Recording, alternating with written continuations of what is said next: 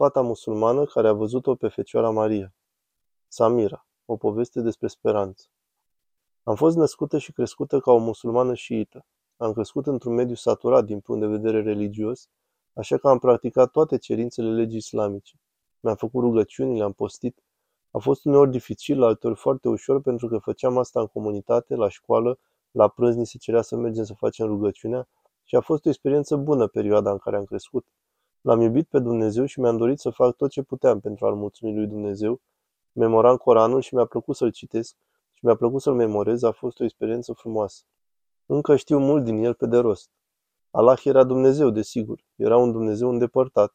Știam că trebuie să-i fac plăcere și știam că eșuam de cele mai multe ori. În unele etape, de exemplu, dacă săream peste o rugăciune, știam că trebuie să compensez sau voi fi pedepsită. Dacă săream peste o zi de post în Ramadan, știam că va trebui să compensez 30 de zile pentru fiecare zi, altfel aș fi fost pedepsită. Unul dintre cele mai dificile lucruri ca femeie a fost învățătura că dacă părul nu era tot acoperit, aș fi spânzurată în iad cu părul meu. Așa că asta a fost experiența mea când am crescut. Am avut o viziune când aveam șase ani despre Fecioara Maria.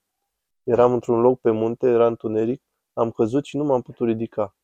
Nu era rănită sau altceva, doar mă simțeam grea, nu mă puteam ridica în picioare. Și era o stâncă uriașă și această doamnă a venit din spatele stâncii, m-a luat de mână, m-a ridicat și a spus că este Maria. Și mi s-a întâmplat ceva, un fel de căldură ceva, și acea stare a rămas cu mine.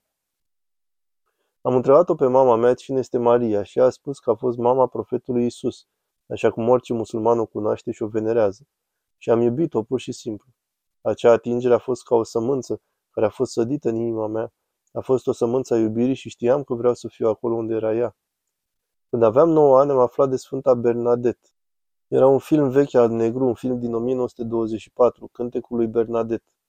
Am văzut atâta puritate iubirii și atâta compasiune și când Bernadette a fost vindecată de Maria, am văzut o astfel de transformare în viața ei, atât de votament încât i-a lăsat totul în urmă doar pentru a sluji lui Dumnezeu.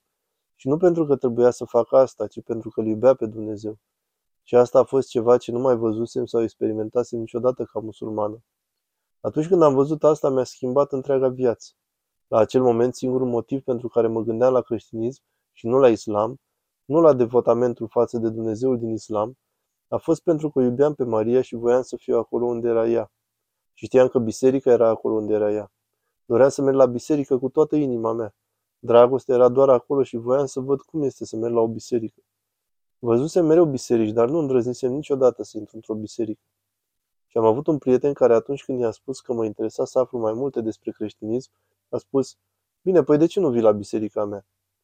Și am mers acolo și experiența mea a fost experiența de a ajunge acasă. Am fost imediat acasă, a fost o pace, o bucurie care au făcut-o să fie pur și simplu acasă, acolo unde aparții. Când am început să merg la biserică, întreaga comunitate a devenit familia mea.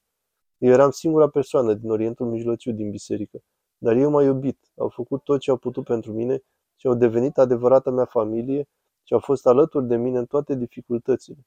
M-au sprijinit, s-au rugat pentru mine atunci când aveam nevoie de rugăciune. Toată biserica s-a rugat pentru mine și unii dintre ei au rămas cu mine și s-au rugat cu mine pe tot parcursul timpului în care aveam nevoie constant Așa că acesta a fost un sentiment de comuniune pe care nu l-am experimentat niciodată în islam. Sentimentul de unitate, că toți trebuie să fim împreună. Și apoi am învățat despre învățăturile lui Isus și despre cine era Isus. La început nu am înțeles prea bine ce însemna cu adevărat. Și mi-amintesc că prima dată când am început să citesc Biblia, în special Cartea Genezei, m-am gândit, Doamne, ce asta? E o prostie. Chiar am crezut că trebuie să fie o glumă. Și de asemenea conceptul de fiu al lui Dumnezeu. Am crezut că Dumnezeu nu are un fiu. Există un singur Dumnezeu. Cum pot acești oameni să spună că ne închinăm unui singur Dumnezeu când vorbesc despre trei Dumnezei? Și în cele din urmă, când am participat la biserică, am învățat despre ce înseamnă să fii Fiul lui Dumnezeu, nu într-un sens fizic, în sensul pe care îl înțelegem noi, în relațiile noastre umane, ci ce înseamnă să fii Fiul lui Dumnezeu în relația lui Dumnezeu cu persoanele Lui.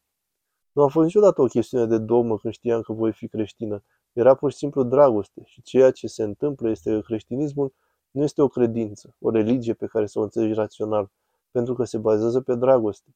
Dacă ar fi să compar astfel de puncte, nu cred că aș putea vreodată să reușesc.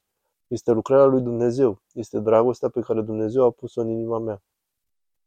Islamul este o religie bazată pe muncă, așa că este logică, are sens să fac ceva corect și să fiu răsplătită sau greșit și să fiu pedepsită. Așa funcționează matematica, așa funcționează logica. Dar să spui că a existat un Dumnezeu și a avut un fiu și fiul a venit și a murit pentru întreaga lume, sună mai degrabă ca mitologia greacă, nu are sens. Și dacă nu lucrează Dumnezeu în inima ta, nu poți accepta asta. Și asta mi s-a întâmplat, a fost doar dragoste. Eram atât de îndrăgostită de Isus, El a fost persoana care a exprimat adâncimea iubirii lui Dumnezeu pentru noi, pentru umanitatea noastră în această lume. A fost un lucru pur spiritual, o lucrare a lui Dumnezeu. Pasiunea mea și rugăciunea mea și dorința mea este ca surorile și frații mei musulmani să ajungă să-L cunoască pe Isus.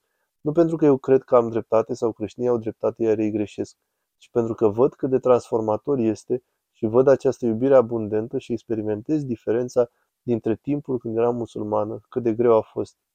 Atunci nu mi-am dat seama că era dificil, dar acum că mă uit înapoi și trăiesc într-o asemenea libertate, pot vedea că eram cu adevărat în lanțuri. Diferența dintre islam și creștinism, așa cum am experimentat-o eu, era că acest tată, acest Dumnezeu pe care l-am cunoscut toată viața, pe care l-am iubit toată viața, dar nu m-am putut conecta niciodată cu el. N-am putut niciodată să-l îmbrățișez sau nu am putut niciodată să experimentez îmbrățișarea lui. Când am devenit creștin, am experimentat îmbrățișarea lui Dumnezeu. Am experimentat că tatăl meu este aici și că nu mă va părăsi. Nu mai eram orfană, ceva din mine s-a schimbat. Nu că acțiunile mele s-au schimbat, dar s-au schimbat datorită acelei transformări.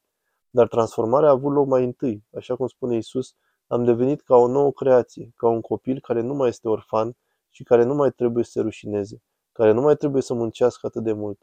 Deci a fost un mod complet diferit de a fi, nu de a face. Era cum să fie o nouă creație.